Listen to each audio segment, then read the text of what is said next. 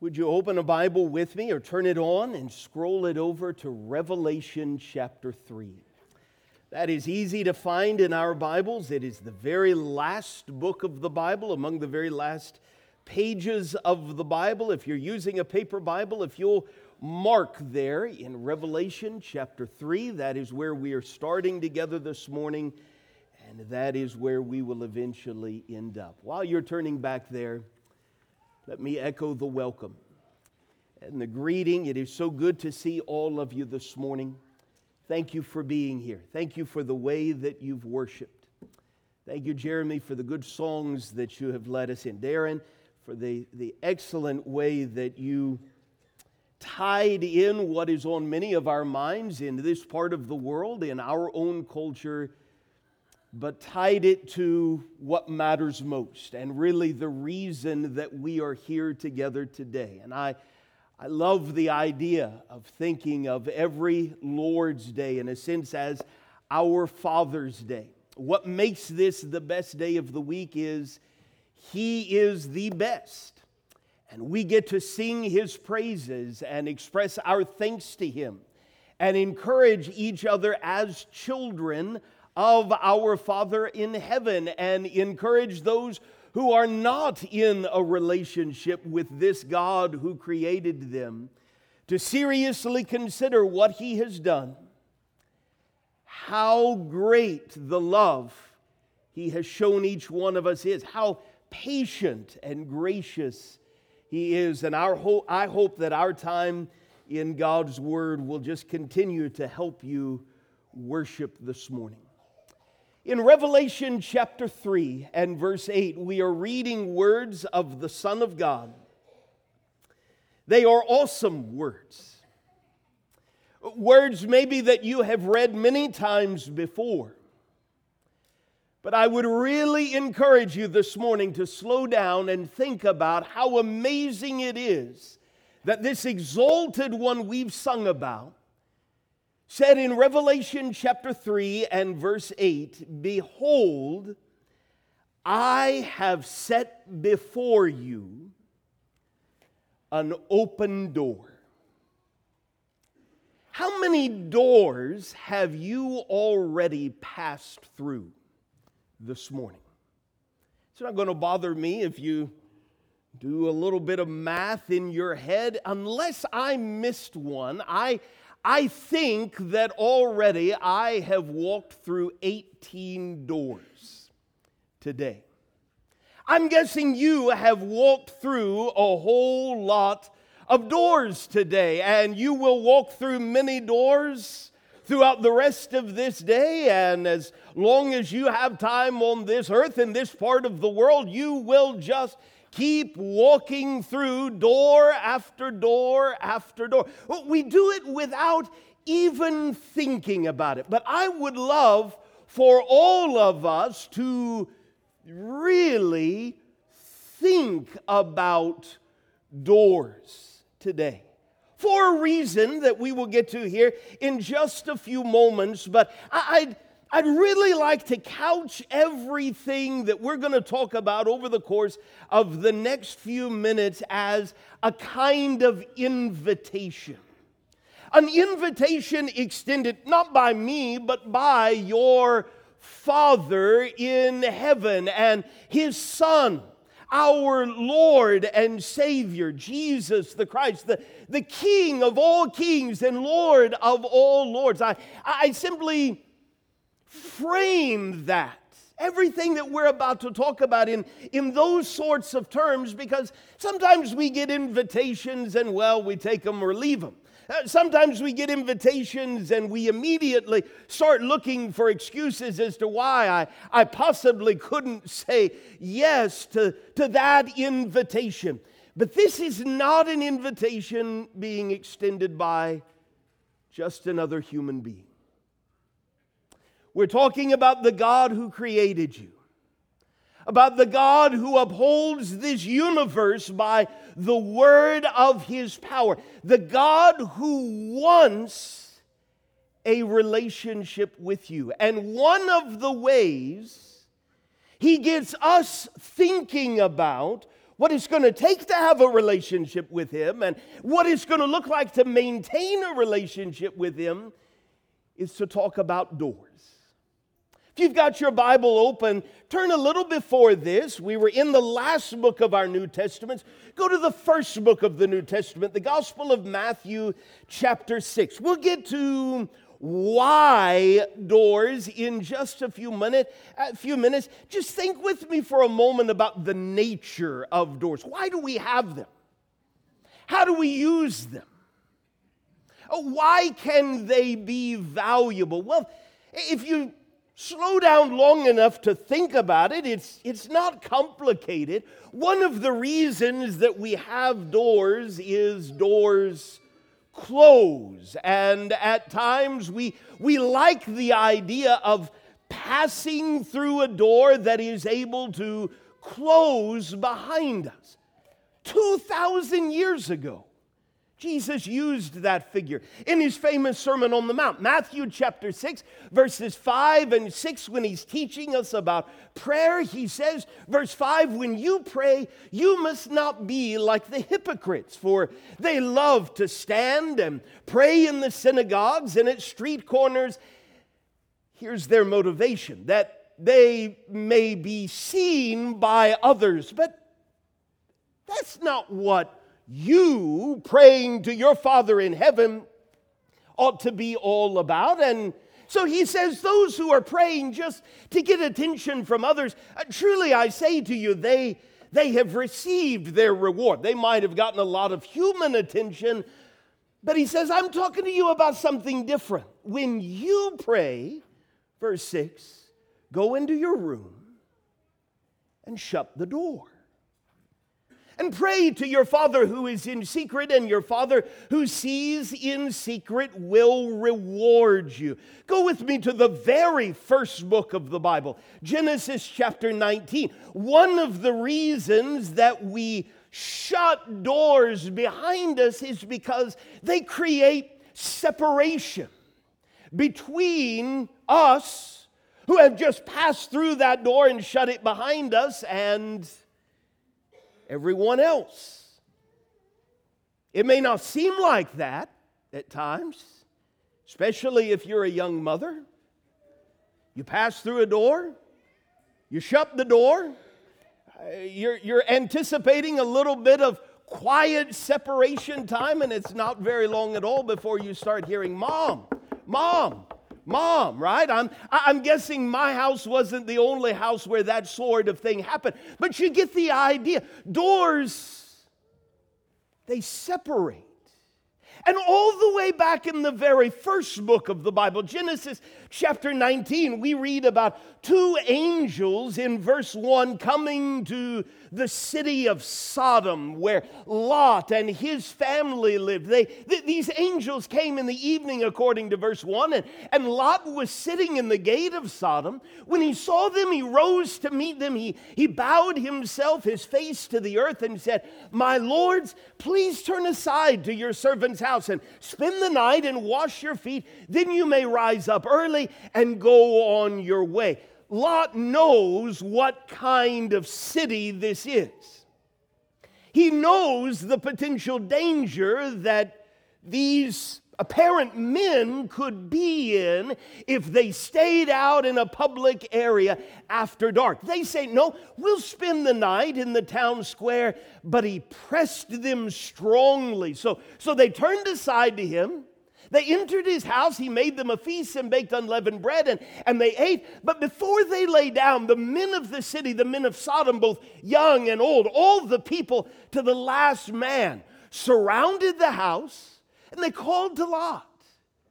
Where are the men who came to you tonight? Bring them out to us that, that we may know them. And so, verse 6 Lot went out to the men at the entrance, and what did he do? He shut the door after him. Why did he do that? He's trying to create some separation between the men of Sodom on the outside and these messengers on the inside. In fact, it escalates, and in verse 9, these angelic messengers tell him to stand back. Uh, they, or, or these men of Sodom at first say, Stand back. Uh, they said, This fellow this Lot, he came to sojourn and he's become the judge. Now we will deal worse with him than with them. They, they pressed him hard. They drew near to break the door down.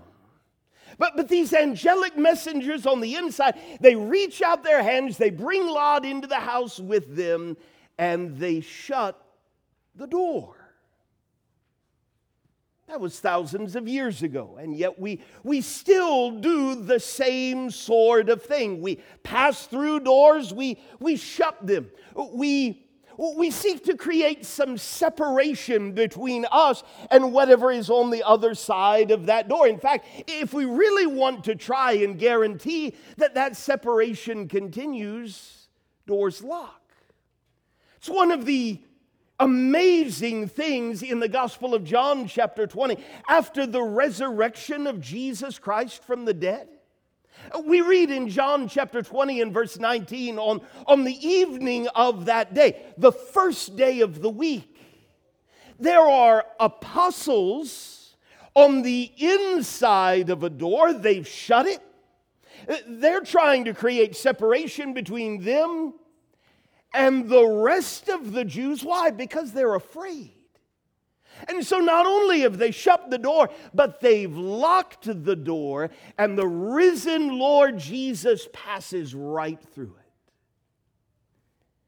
And says to them, Peace be to you. Doors, when, when we shut them and we lock them, we like to think that, well, now it's secure right? I, I, can lay my head on my pillow at night. I, I can go to sleep. I don't have to worry about whatever it is that's going on on the, the outside because before I went to bed, I made sure all the doors were shut and all of the doors are locked. Things are secure. That's not a modern idea. In the Old Testament book of Nehemiah, chapter 3, we read about as, as walls are being rebuilt around the great city of Jerusalem, one of the primary tasks is the rebuilding of the gates, the doors of the city. And so in Nehemiah chapter 3 and verse 1, we read about a high priest who rose up with his brothers, the priests, and, and they built the sheep gate, they consecrated it and set its doors. They, in verse 3, we read about a, another man, the sons of another man, who built the fish gate. And as they did it, they, they laid its beams, they set its doors. It even had bolts and bars because we want those doors to be secure. Go with me to the New Testament book of Acts, chapter 5. Another historical example. As doors close and they create some separation, and maybe they lock and they, they, they secure. Maybe we're, we're doing it the other way, where that door is shut and locked in an effort to confine I'm going to put you here and I expect you to stay here. That's what's going on with the apostles. In Acts chapter 5 and verse 17, there is this Jewish high priest who rose up and, and all who were with him, and, and they're filled with jealousy at these apostles of Jesus that they, they thought they had eliminated, but now these men just keep talking about Jesus, and so they arrest them, they put them in the public prison. Here's another angel. Dur- during the night, an angel of the Lord opened the prison doors.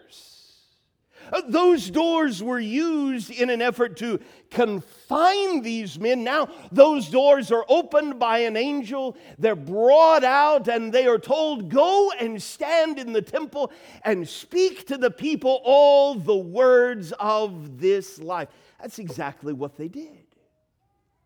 we understand we, we can do all sorts of things with doors. There are very highly secured doors that we hope, especially if there's some sort of really valuable stuff on the inside, maybe hazardous materials on the inside, we're going to try and seal these doors. How interesting that on page four of your Bible, as the firstborn son of Adam and Eve is really struggling with how to deal with anger and frustration that, that the Lord God is so patient with him, reasons with him. Cain, why are you angry and why has your face fallen? Listen, if you do well, will you not be accepted? And if you do not do well, sin is crouching at the door. Its desire is contrary to you. Sin is not on your side. Sin does not have your best interest at heart. And so you, you have to rule over it. Cain, don't open that door. Let me give you one more before we switch gears. Matthew chapter 25 in your New Testaments. The Gospel of Matthew chapter 25, perhaps one of Jesus' most famous parables. We understand when a, a door closes and it's locked, if it's secured and sealed, that if you're on the outside of that, in very many ways you are naturally, by the function of that door, you're excluded. You're on the outside. Everybody can understand that. In Matthew chapter 25 and verse 1, the master teacher said, Then the kingdom of heaven will be like ten virgins who, who took their lamps and went to meet the bridegroom. There's a, a, wedding coming, a great party coming, and they, they want to be there when the bridegroom arrives. Five of them are wise and five of them are foolish. Well, what distinguishes them? When, when the foolish took their lamps, they took no oil with them, but the, the five took flasks of oil with their lamps. As the bridegroom was delayed, they all became drowsy and slept. But at midnight, there's a cry Here is the bridegroom. Come out to meet him. All the virgins rose, they trimmed their lamps. The foolish have been waiting for a long time. We're running low on oil. Give, give us some of your oil, they say to the five others, for, for our lamps are going out. But the wise answered, saying, Since there will not be enough for us and for you, you you've got to go to the dealers and buy for yourselves. And while they were going to buy, the bridegroom came, and those who were ready went in with him to the marriage feast and the door was shut. Big deal? Well, in verse 11, afterward the other virgins came also saying, Lord, Lord, open to us. But he answered, Truly I say to you, I do not know you. You see, it's a simple idea. The door closed, there was a separation. Now it's secure, now it's sealed. They're on the outside and they are excluded, left out. Now, in a lot of ways, what we've talked about so far is, in a sense, kind of negative. But if you go back with me to where I had you mark your Bibles, last book of the Bible, Revelation chapter 3, one of course of the special things about doors is they also open. We wouldn't be in this room together this morning if a series of doors, quite literally, hadn't opened to us. And I love how, especially in the New Testament, these writers, even the Lord Himself, uses a door not as a, a literal thing that we walk through, but as a word picture to get us to think about an opportunity. An opportunity that we may not always have. And so when the Lord talks to us about opportunities, without a guarantee as to how long we're going to have access to those opportunities, we ought to pay attention. Paul and Barnabas in Acts chapter 14, verse 27, as they come back and they share with brothers and sisters in the great city of Antioch all that God had done with them, the way that they choose to describe. Listen, you need to understand what's going on out there. The best way we know how to describe it is God has opened a door. God has opened a door of faith to the Gentiles. Do you hear that? You, you, you don't have to be a physical descendant of Abraham in order to have faith in Jesus. You don't have to be a child of Israel in order now to have a real relationship with God. It's not based on your family tree, it's based on what Jesus Himself already accomplished for us.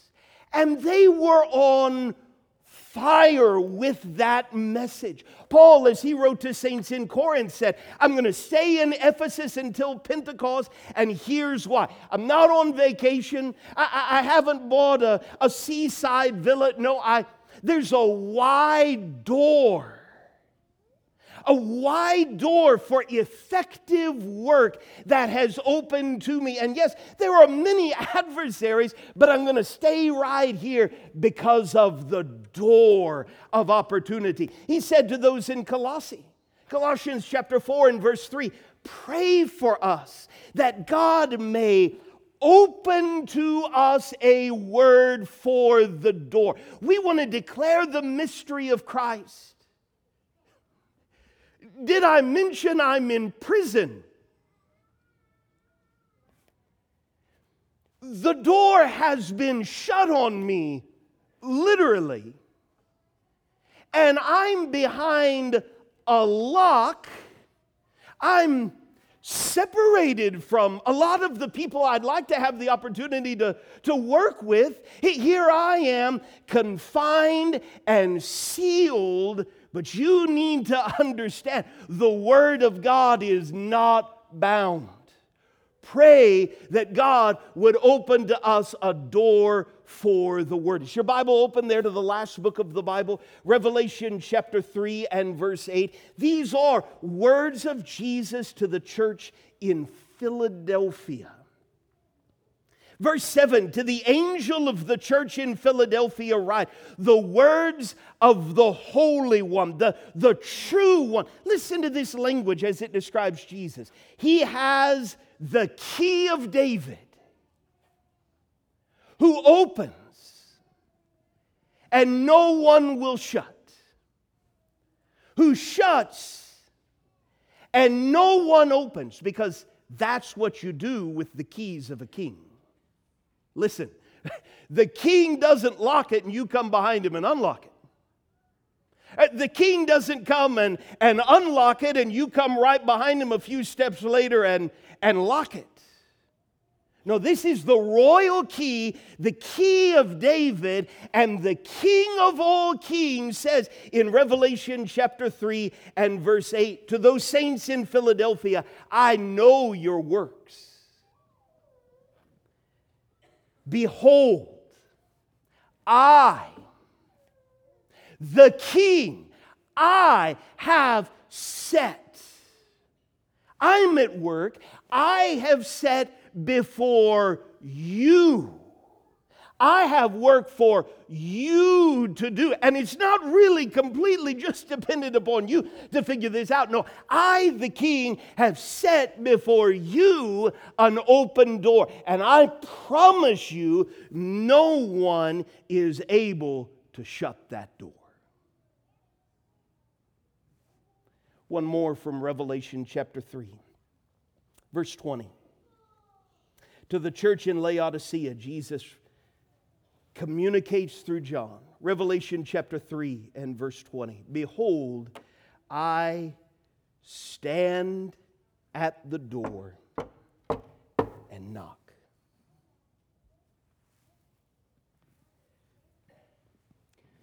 If anyone hears my voice and opens the door,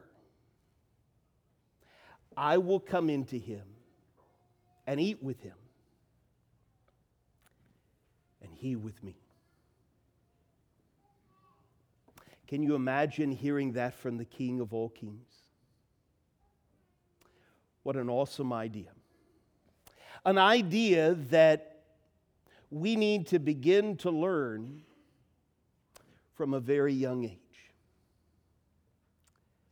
And so, could I encourage you, if it is not already on your calendar, if it is not already a part of your plans, if you are not already scheduling and organizing around it, could I encourage you to set aside next Sunday morning and evening, next Monday, a week from tomorrow, next Tuesday, next Wednesday, June 25th through the 28th? One of our favorite events of the year, Vacation Bible School. You can read all about it on the front of the bulletin that you got on your way in here. Our adults, over the course of those four days, are going to learn about a different phrase I have kept the faith with our brother Aaron Kimple from Beaumont, Texas. We are so excited that Aaron agreed to come back and spend four whole days with us. We encourage you to make good use of that. But we also, if you have children or grandchildren ages two through sixth grade, there has been a whole lot of work to build a special series just for those children that we've called the doors of the Bible. Why? Because we want them to learn from a very young age that some kings are fairy tales. Some kings are just the, the stuff of legends, but there is a king who is real. A king who created them. A king who loves them, who wants to build a relationship with them, and in fact, Throughout human history, he has worked in a variety of doors in order for them to understand who he is and how to begin to build a relationship with him. Lord willing, we'll talk in those age groups about the ark door and the Passover door and the sheep door and the tomb door and the narrow door. And all of that work is only going to connect with their little hearts if you either give them the keys to your car, in that case, you probably ought to lock your doors, or you get them here. So that our dedicated teachers can help them learn more about this very real King. In our last few minutes together, could I give you three concluding thoughts? And we'll sing an invitation song together. Number one, when the King approaches, doors ought to open.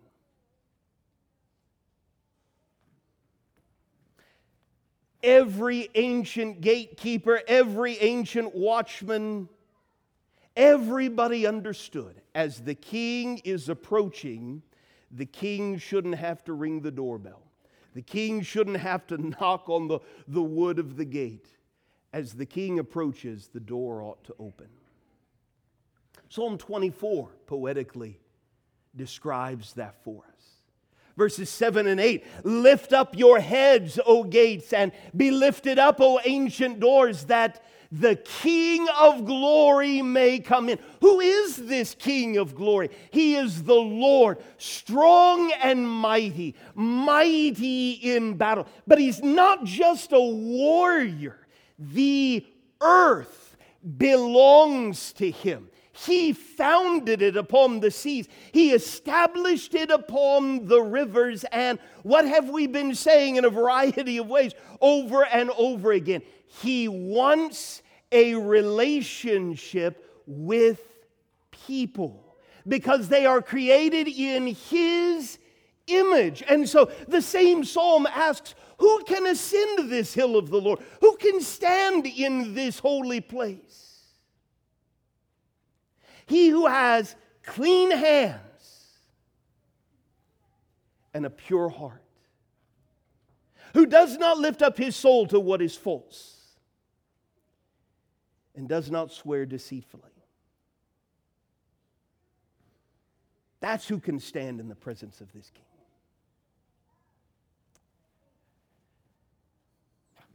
What if that hasn't always been me? Number two, to love Jesus is to open the door of my heart to Him. I want you to listen as Jesus in John chapter 14 does not say, if anyone has always had clean hands and perfectly, flawlessly, for all of their lives maintained a perfectly pure heart, then I will welcome him. That's not what he says. Every single person he ever shared good news with had filthy hands and impure hearts. Just like you, just like me. But what he said in John chapter 14, verse 23 is if anyone loves me, as the king approaches, the gate ought to open. And to love Jesus is to open the door of my heart to him.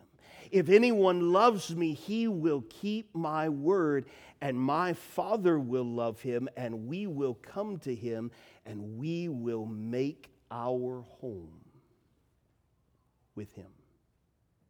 You see, sinners move out. But when sinners are willing to come to themselves and realize, I moved out and away from my greatest need, they can expect company the Holy Son of God, our high priest, and this great Father in heaven. That's why Jesus said, Ask. Ask, and it will be given to you. Knock, and it will be open to you. Everyone who asks receives, and, and the one who seeks finds, and to the one who knocks, it will be opened. Jesus isn't going to force his way in. But one day, there will be no separation between us and him. Oh, why do we use doors? A lot of time we, we pass through them, we shut them behind us, we try and lock them so that there is a separation maintained. I, I don't want to have anything to do with that person on the other side of that door. And friend, you can do that for a little while with the God who is real, who created you, to whom you are accountable. But you need to hear from 1 John chapter 3 and verse 1 that this Father loved you so much that you could be his child. The reason why the world does not know us is that it did not know him. Beloved, those who had responded to this good news, we're God's children now, and, and what we will be has not yet appeared, but we know that not if, but when he appears, we shall be like him because we shall see him as he is. And on that day, there will be no door to shut between me Him. Nowhere to hide. But why would I ever want to hide from Him if I opened the door of my heart to Him and loved Him and kept His word? Because He's my greatest hope. And so I've purified myself just as He is pure. Behold, I stand at the door and knock. We're going to sing an invitation song, simply asking the question Who at my door is standing? He's faithful. He has drawn near to us, but He's not going to knock the door down. Maybe through something we've talked about together this morning or over the course of thinking about what really matters for a good long time, you've reached the point where you realize, I've got to open this door and I've got to pass through it because that's the only way I can be purified. That's the only way I can have this hope. You're ready to grab a hold of that door handle and turn it and walk through that door. Who you find is Jesus, who will never let you down, never forsake you, never leave you on your own. If we can help you in connecting to Him this morning, would you let us know how we can help? By coming right up here to the front row while we stand and sing together.